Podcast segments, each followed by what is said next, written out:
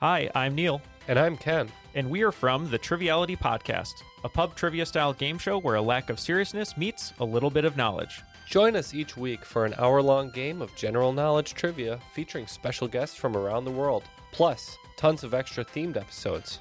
If you want to improve your trivia game, Or you just want to scream at us in your car when we get easy questions wrong, then we're the show for you. Find Triviality on all your favorite podcast apps. but you know that because you're already listening to a podcast. Are you interested in the parts of history that remain a mystery? Do you want to learn more about the historical myths and misconceptions used to prop up false belief today?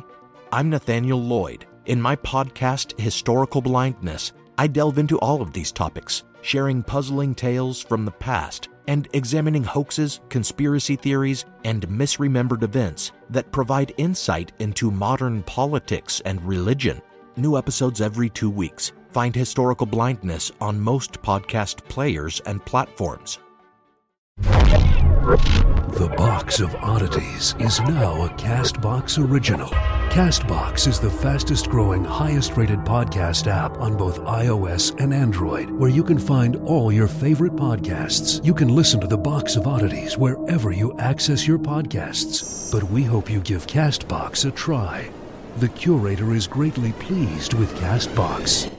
We think it's the best. What follows may not be suitable for all audiences. Listener discretion is advised. The world is full of stories.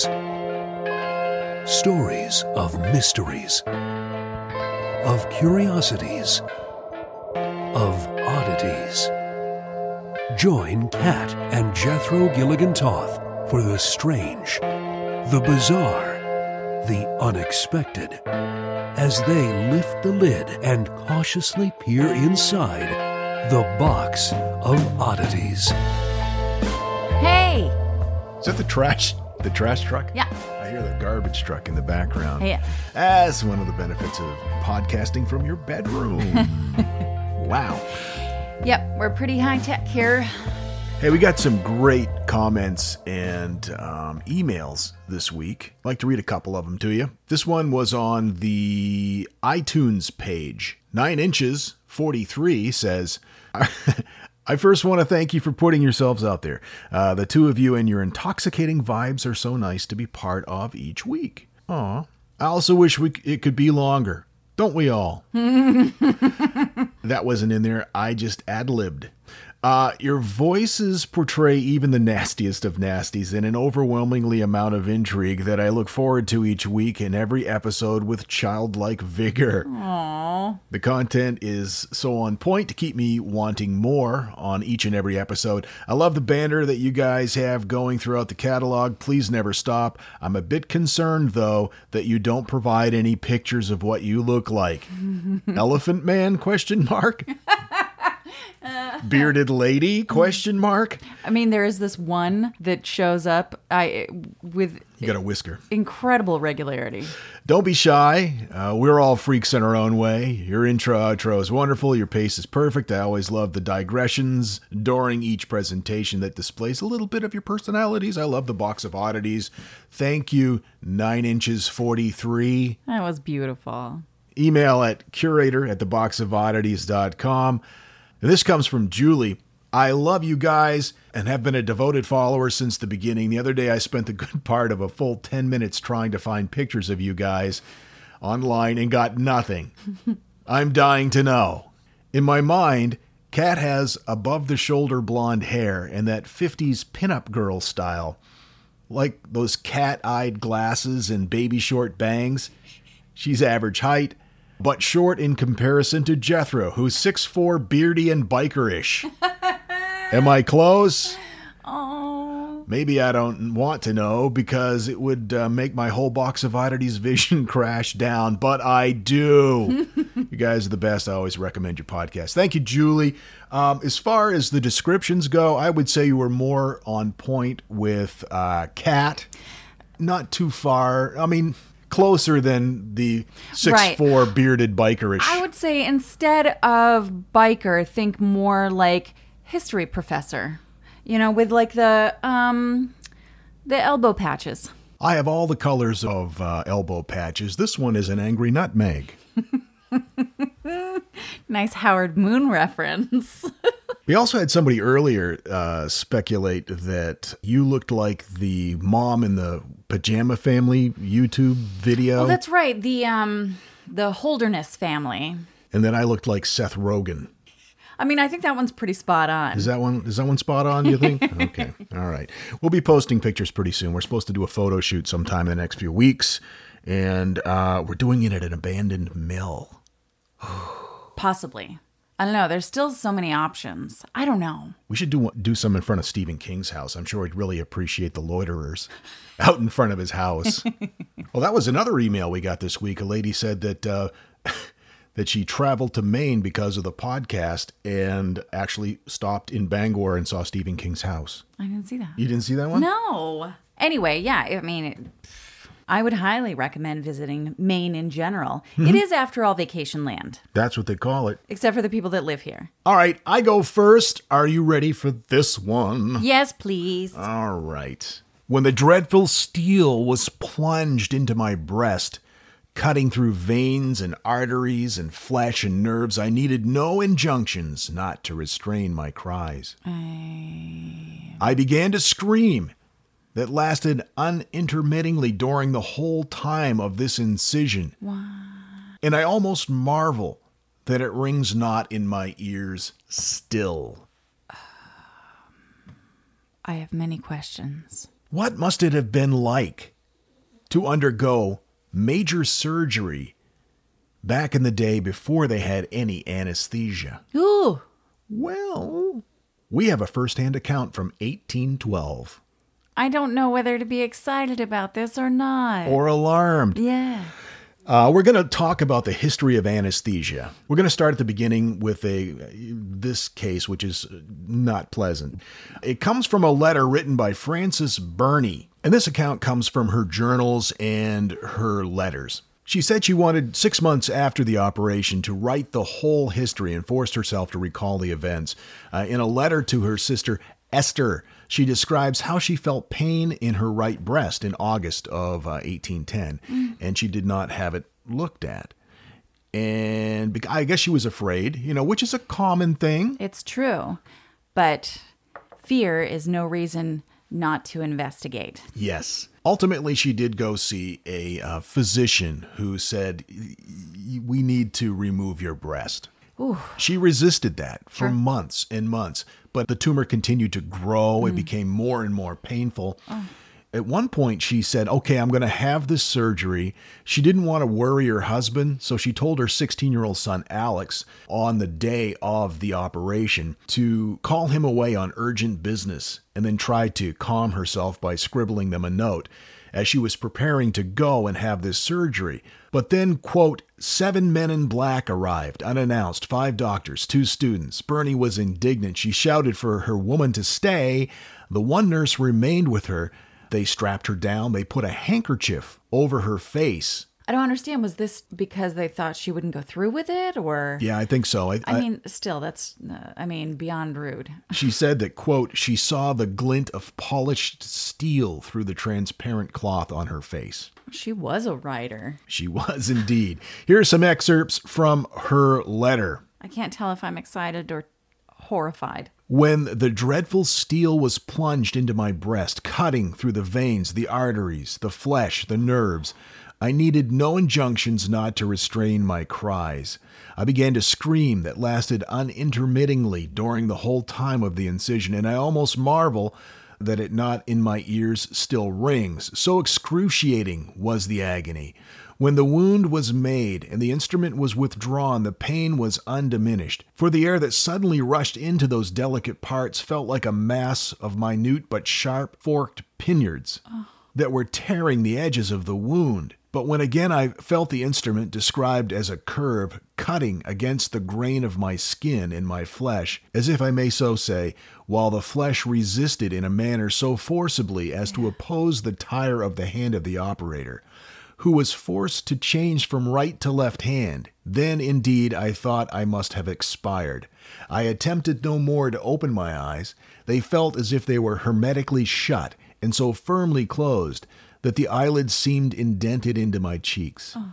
The instrument, this second time, withdrawn.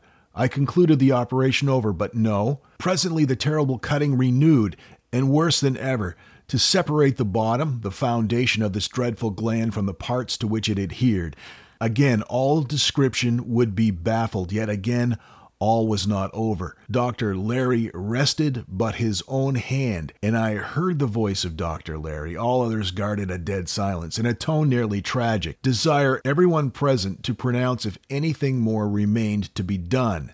The general voice was yes, but the finger of Dr. Dubois, which I literally felt elevated over the wound, though I saw nothing, and though he touched nothing, so indescribably sensitive was the spot, ah. pointed to some further requisition, and after this they proceeded to remove fragments of the diseased breast tissue.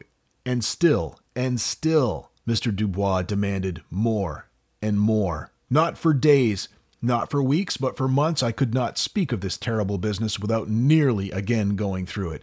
I could not think of it with impunity. I was sick. I was disordered by a single question. Even now, nine months after it's over, I have a headache from going on with this account. And this miserable account, which I began three months ago, at least I dare not revise nor read. The recollection is still too painful.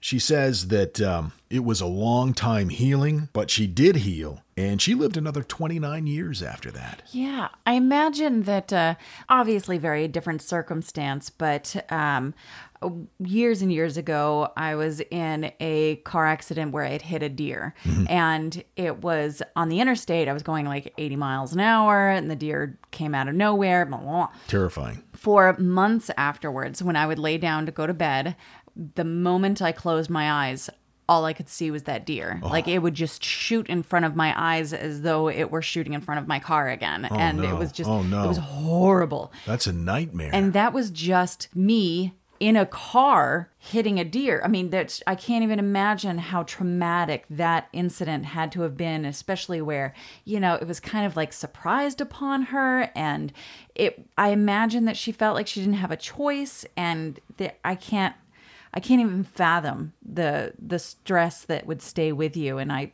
ugh, yeah, talk horrible. about post traumatic stress. Right, and your and your breasts are such a personal Mm. part of you. They're just it's oh, that's horrifying. Well, surgical techniques in this time were borderline barbaric anyway. I, Doesn't even sound borderline. I mean, it sounds like they were just kind of digging around in there until Yeah. it looked good. I read a book about early anatomy study and early surgeries in about the Victorian period. And I'll go into this another time because we've been pretty graphic here already. But uh, the description of how they removed gallstones with no anesthesia. Ooh. Not pretty. The first attempts at general anesthesia probably were herbal remedies administered in prehistory. Alcohol, of course, is the oldest known sedative. It was used in ancient Mesopotamia thousands of years ago. Wow. The Sumerians are said to have cultivated and harvested opium in lower Mesopotamia as early as 3400 BC, though this has been disputed. The most ancient testimony, this is according to Wikipedia, concerning the opium poppy found to date was inscribed in a uh, cuneiform script on a small white clay tablet at the end of the third millennium BC. Fast forwarding to 1200 to 1500 AD, a potion called Dwal or Dwale was used as an anesthetic. It was um, an alcohol based mix- mixture. Why can't I say mixture? Mixture is a hard word. Containing bile, opium, lettuce, henbane, hemlock, and vinegar. Lettuce. Lettuce. Really, guys? Yeah, it's good for you. Surgeons rouse them by rubbing vinegar and salt on their cheekbones. One can find records of Dwal in uh, numerous literary sources, including Hamlet, Shakespeare's Hamlet. I don't know. I just feel like if you were coming at me with a scalpel and you said, "Here's some lettuce," uh, no, I'm just gonna die. Thanks. I'm just gonna have a salad. In the early 1800s, a guy named Hanaoka Seishu of Osaka was a Japanese surgeon. He had knowledge of Chinese herbal medicine as well as medical surgical techniques, and he combined the two. And beginning at about 1785, he embarked on a quest to uh, create a compound that would have anesthetic properties. And he came up with something that was actually pretty successful. The compound was uh, composed of extracts of several different plants. On October 13, 1804, he performed a partial mastectomy for breast cancer on a 60 year old woman named uh, Ken Aya, using this potion as a general anesthetic. It is generally regarded today as the first reliable documentation of an operation to be performed using general anesthesia. Oh, wow. The, the word potion to me always sounds like, you know, hibbity jibbity. Yeah. I don't, I guess, I don't know. What is potion? What's the definition of potion? A liquid with healing, magical, or poisonous properties. See, yeah. So it always, I guess it could apply to healing as well, but it always to me sounds like something that someone in a Disney film would make up. Just brewing up in a cauldron. Right. Before his death in 1835, uh, Hanaoka performed more than 150 operations for breast cancer. Wow. September 1846, William T.G. Morton was the first to administer diethyl ether to Eben Frost, a music teacher from Boston, for a dental extraction. This was at the uh, Massachusetts General Hospital, and he became the first to publicly demonstrate the use of ether as a general anesthetic. On October 1846, John Collins Warren removed a tumor from the neck of a local printer, uh, Edward Gilbert Abbott. Upon completion of the procedure, Wil- uh, Warren reportedly quipped, Gentlemen, this is no humbug. News of this event rapidly traveled around the world. So now at this point, anesthesia was starting to get a little bit of traction, although it was viewed as with some skepticism. Sodium thiopental was the first intravenous anesthetic, and that was in 1934. In 1939, the search for a synthetic substitute culminated with the discovery of meperidine, the first opiate with a structure altogether different from morphine. I think I would be real hesitant to be one of the first people to try out something you're putting in my veins. Yeah, let me just plug this in. Uh, we're not really sure what's going to happen. It could be good, Or it could be soup. Or it could be a hearty stew. We don't know yet. All right, so I thought I'd end uh, with something a little more lighthearted. Okay. Okay, because this is some pretty heavy stuff. Here are some experiences Redditors had while on anesthesia. Okay.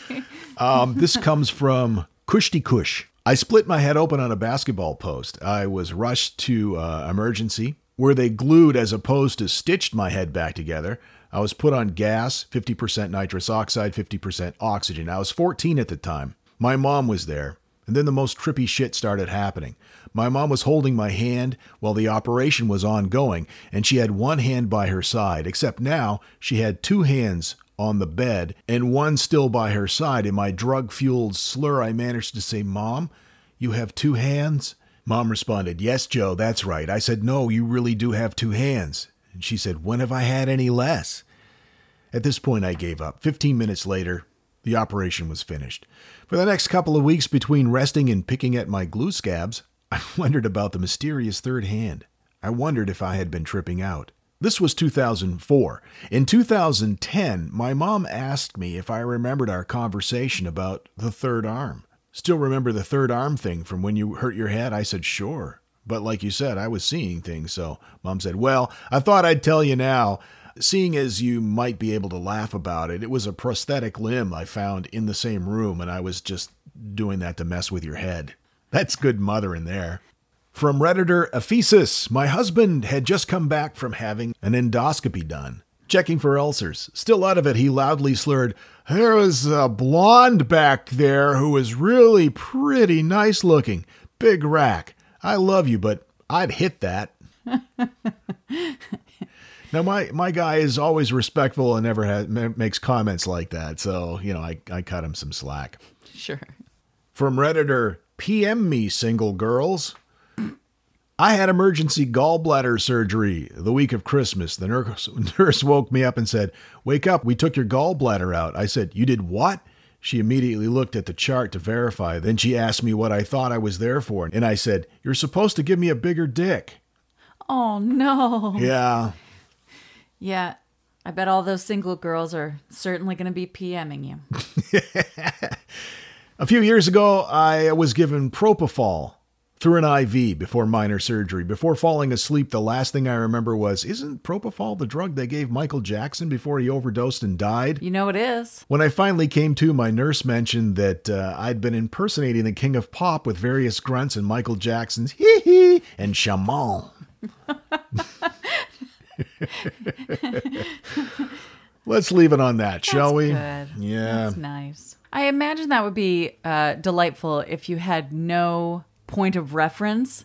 And so you didn't know that he was thinking about the propofol, yeah. and you're just working on this surgery as you do, doop doop doop, doop doop doop doop doop, doop, doop, doop and then he's just shamone.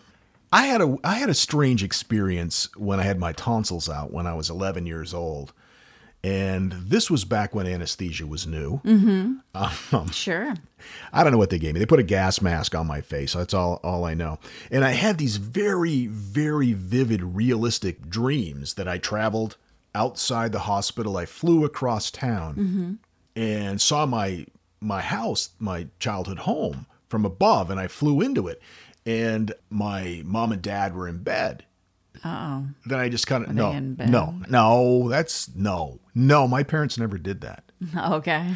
But then I flew around the house and I flew all around the neighborhood and I flew under the house at one point, like through a crawl space. It was very vivid. When I came to the next the next day, my uh, my dad and mom came to visit, and my dad was worried about me because he woke up in the middle of the night and saw me standing. He said beside the bed.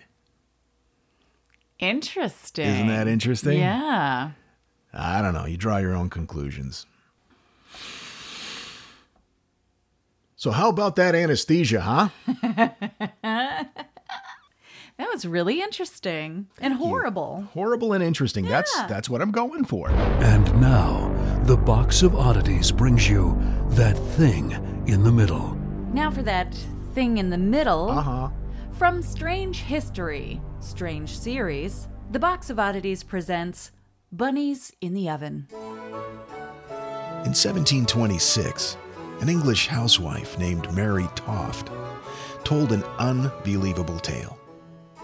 She convinced doctors that she'd given birth to a litter of stillborn rabbits. Now, this was in front of a midwife and a doctor, no less. An investigation was conducted by the surgeon to King George I. His conclusion? Toft was telling the truth. The surgeon even went so far as to publish a medical report about her, and people all over the United Kingdom were so sympathetic to her case, they stopped eating rabbit stew. Toft's explanation? While she was pregnant, she got startled by a rabbit and therefore dreamed of rabbits. She craved rabbit meat and was tempted to chase them around. Now, it wasn't such a far fetched story in the 1700s. People believed that a pregnant woman's thoughts and actions could directly affect her baby's characteristics.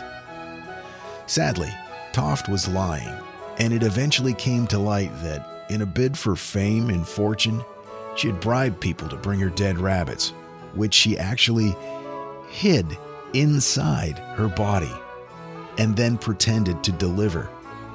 The public was reportedly furious at the ruse. The medical community was embarrassed, and authorities were eager to punish her. The result? Toft went to prison for four months after a court exposed her as a cheat. Um, yeah, that's not where you want to put roadkill. I'm thinking. I think, in addition to jail time, probably some medical treatment is- is necessary. Yeah. Do no, that's not where. That's not a storage spot. it's not for. That's not what it's for. The Box of Oddities with Kat and Jethro Gilligan Toth. You've heard us talk about how Kat and I deal with anxiety issues. I've been diagnosed with uh, social anxiety disorder, and it can be a real struggle. And sometimes it feels like with everything that's going on in everyday life, in addition to our additional struggles, we're going to grab onto any advantage we can find. The people at Calm, the Calm app, C A L M, contacted us and said we'd like to partner with the Box of Oddities. And we were thrilled because we've both been using the Calm app. I've been using it for about eight months and got you into it. And it really, really does make a big difference. It's no wonder it's the number one app for sleep, meditation, and relaxation. It was even named Apple's 2017 App of the Year. There are a lot of different functions on the Calm app. There are sleep stories. We love those. We They're beautifully narrated uh, stories that you can listen to while you fall asleep, and there are hundreds to choose from. It's like a toolbox to help you live. It keeps you calm. It helps you manage stress, and that's only good for you. And in many different ways. There are masterclass options so you can delve into different topics or something as simple as breathing techniques. The guided meditations are great for issues like anxiety or stress or focus, even relationships. We have a, a friend who's going through a, uh difficult divorce, and he swears by this app. He says, This app has really helped me through some difficult times. And he's not like a new agey kind of guy. Meditation can be for everyone. It's about taking care of yourself. Self care, guys, it's important. For a limited time, the Box of Oddities listeners can get 25% off a Calm premium subscription at calm.com slash box. That's C-A-L-M dot com slash box. It includes unlimited access to all of Calm's amazing content. Get started today at calm.com slash box. That's calm.com slash box. C-A-L-M dot com slash box. Save 25% of a Calm premium subscription. We really think you'll love it. Thumbs up, yo. You got your box, you got your oddities. Talk about your perfect storm. This is the Box of Oddities. And so that brings us to your turn, my love. Okay. okay. On November 10th, 1955, Gerald Douglas, captain of the merchant ship Tuvalu, spotted a ship partially submerged and listing heavily.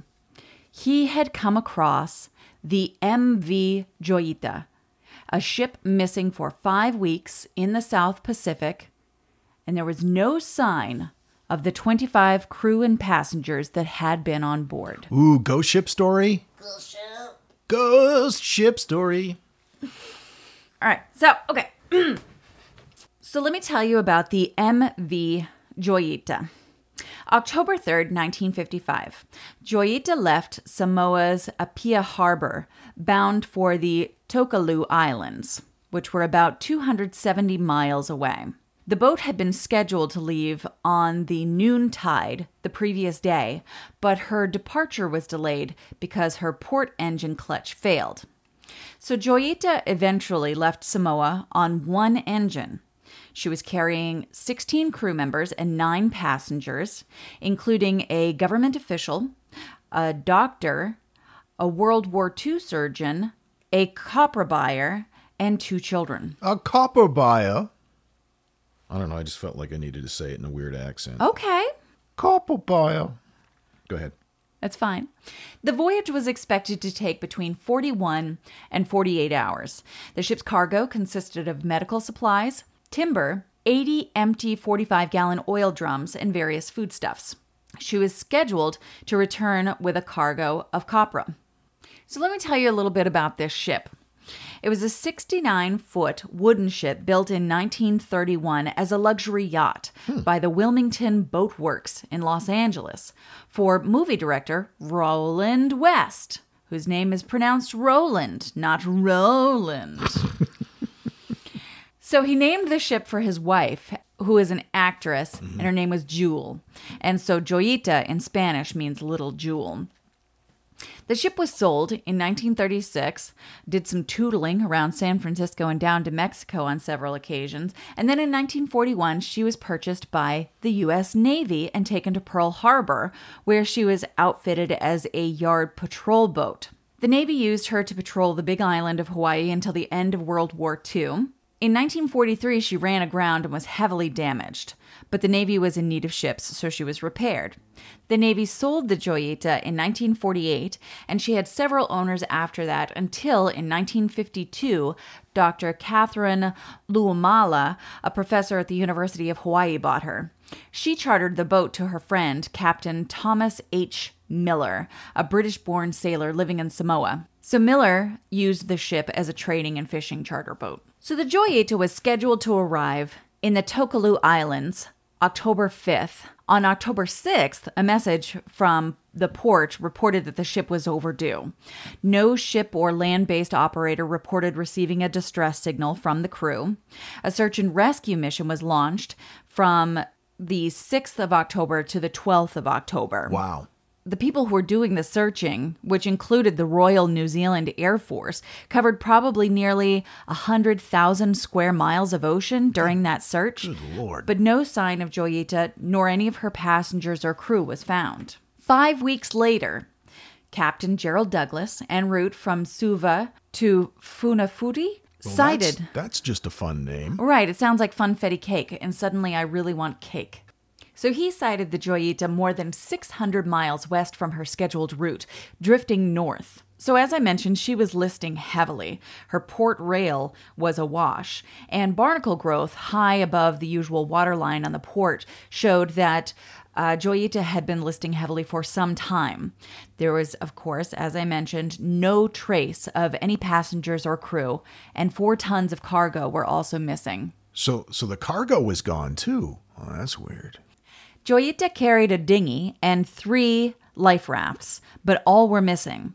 She didn't carry enough life jackets for everyone on board, which uh, that's a big no-no as far as boats are concerned. The starboard engine was found to be covered by mattresses, while the port engine's clutch was still partially disassembled, showing that the vessel was still running on only one engine. An auxiliary pump had been rigged in the engine room, mounted on a plank of wood slung between two main engines, um, but that pump hadn't been connected. So it looked like maybe someone had done some work but hadn't completed their task.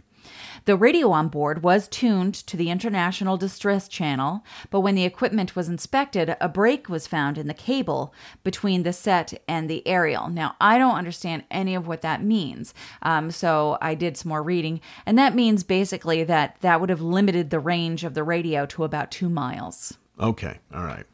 The electric clocks on board had stopped all at 1025 and the switches for the cabin lighting and navigation lights were on implying that whatever had happened had happened during the night the ship's logbook sextant mechanical chronometer and other navigational equipment as well as all the firearms that miller kept on the boat were missing a doctor's bag was found on deck containing a stethoscope, a scalpel, and four lengths of bandages, all soaked in blood. Okay. This is getting weird. Because up to this point, I'm thinking, okay, there were some problems with the mechanical nature of the ship. It was working on one engine. It starts listing. They get in their rafts, they go, and maybe some pirates saw it afterwards and came aboard and stole all of the uh, the cargo. Still a good theory. Yeah. I mean, we don't know. There was still fuel in Joyita's tanks, and from the amount used, it was calculated that she had made it about 243 miles before her engine stopped, and that was just 50 miles short of the island that they were heading to. Oh my God. So, although she was found with her lower decks flooded and she was listing, her hull was sound. Because of one of her uses in the past, uh, used as a refrigerated shipping container thing, um, she had been refurbished. So most of her interior hull was covered in cork. So she was virtually unsinkable. Oh, interesting. So, Joyita was brought to shore. An inquiry into the situation found that the vessel was in poor state of repair, yes, but determined that the fate of the passengers and crew was inexplicable on the evidence submitted at the inquiry. Especially perplexing was that the three life rafts that Joyita carried were missing, but it wouldn't make any sense for the crew and passengers to abandon the vessel. Because, as I mentioned, she was fitted for carrying refrigerated cargo, the cubic feet of cork lining her holds made her unsinkable. There was like something like 640 cubic feet of Oh. cork. I mean, so it was, Yeah. there was, you would have had to really work to sink that ship It's a giant cork. pretty much. In addition, the empty fuel drums, 80 45 gallon fuel drums that were empty, would have provided additional buoyancy. Were they still there? No, they, they were missing. That's what I thought. Yeah. Okay. But at what point they became missing, hmm. we don't know. The inquiry also placed much of the responsibility for the events on the captain, Miller. They found him reckless for setting out on an ocean going voyage with only one engine and numerous minor faults, and negligent for failing to provide a working radio or properly equipped li- equipped lifeboat. He was also in breach of maritime law since he allowed Joyita's license to carry fair pa- since he had allowed Joyita's license to carry fare paying passengers to lapse. So yeah, I mean he had made some ah. mistakes, but that doesn't explain what happened No. at all. Given the fact that the hull of Joyita was sound and her design made her almost unsinkable, a main concern of investigators was determining why the passengers and crew didn't stay on board if the events were simply triggered by the flooding of an Sure, engine room. Sure, exactly. In July 1956, Joyita was auctioned off by her owners to David Simpson. He refitted and overhauled her, and she went to sea again later that year. But there were a lot of legal disputes over the transfer of her registry from the US to Britain without permission. And in January 1957, she ran aground while carrying 13 passengers. She was repaired again, and in October 1958 began a regular trade between a couple of islands.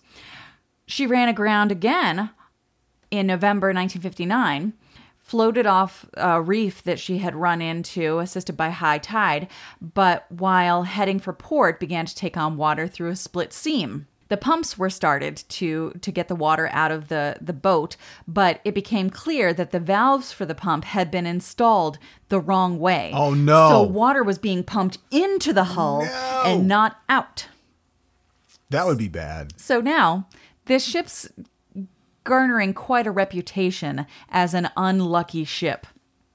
And with a damaged hull, she was abandoned by her owners and beached. She was stripped of useful equipment and was practically a hulk, which I had to look up. Um, and a hulk just means a ship that will stay afloat but is not seaworthy. Okay. So she was then purchased by Robin Maugham, who wrote a book called The Joyita Mystery. Um, he sold the Hulk t- in 1966 to Major J. Castling Cotting, who ran a tourist and publicity bureau. Um, then he planned to turn it into a museum and tea room, but that plan never saw daylight. And eventually, the Hulk was kind of piece by piece disassembled until it eventually just disintegrated in the 70s. So there are pieces of it, but it no longer exists. Exactly. Are those pieces haunted? We don't know. Bob, Bob, Bob. I hope so. So there are obviously questions surrounding what happened. I mean, because what happened? There are some that believe that the captain, Miller, and his first mate had some issues and that they got into an argument. The captain was injured in some way.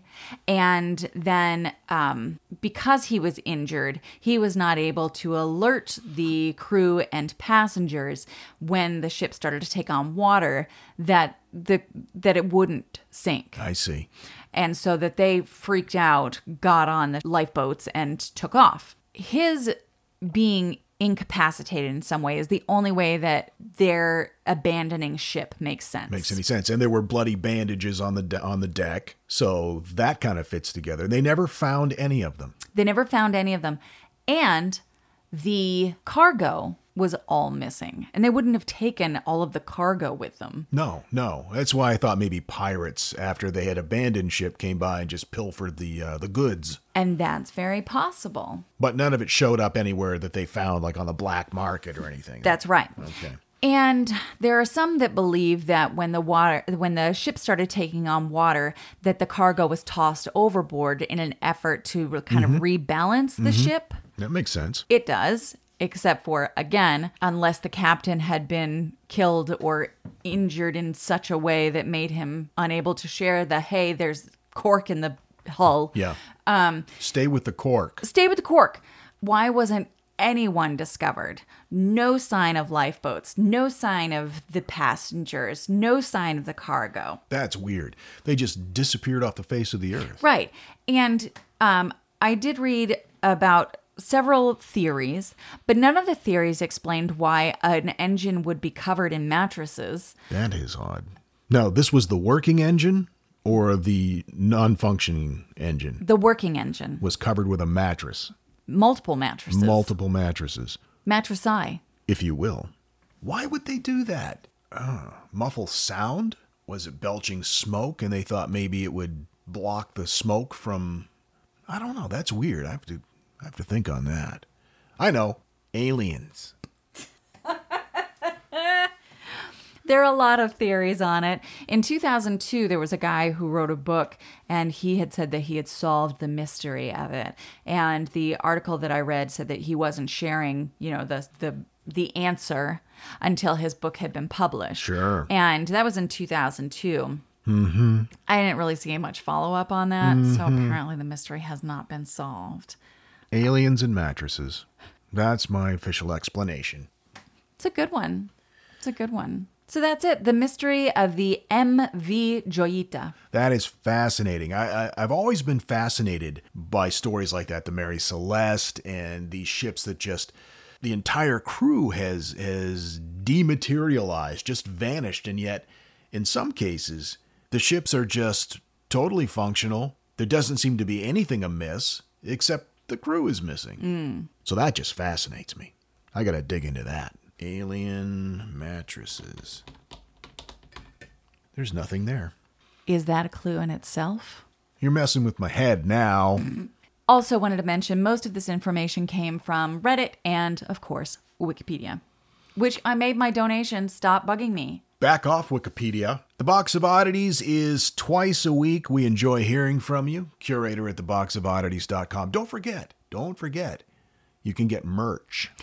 I did see that somebody had ordered one of the um, iPhone cases with the freak flag on it. Nice. And I think that's what I uh, it. I haven't been able to decide upon a phone case, and I think that's what I'm going to go with too. I think it's a good choice. You can find our merch page by going to theboxofoddities.com. Well, that's it for this episode. We will see you on Monday. Until then, keep flying that freak flag. Fly it proudly, beautiful freak. And so, let it be known that the Box of Oddities belongs to you, and its fate is in your hands.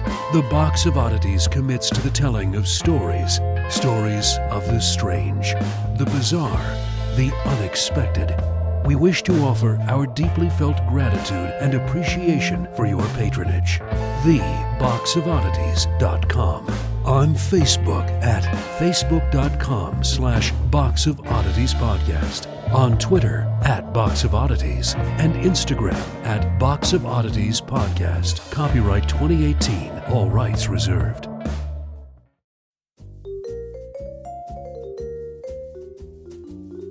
Do you love history but hate when it's stuffy and boring? Well, look no further and join me, Katie Charlwood, your friendly neighbourhood social scientist and reader of books, as I delve into unsolved historical mysteries, murders by gaslight, and of course, women who have been misrepresented through all time. On Who Did What Now, the history podcast that's not your history class. Listen wherever you get your podcasts. All you need is a few minutes to start your day off with something historic when you listen to the This Day in History podcast. Every day, there's a new episode for you to listen and learn about what happened that day way back when. So, listen and subscribe to This Day in History wherever you get your podcasts. That's This Day in History wherever you get your podcasts.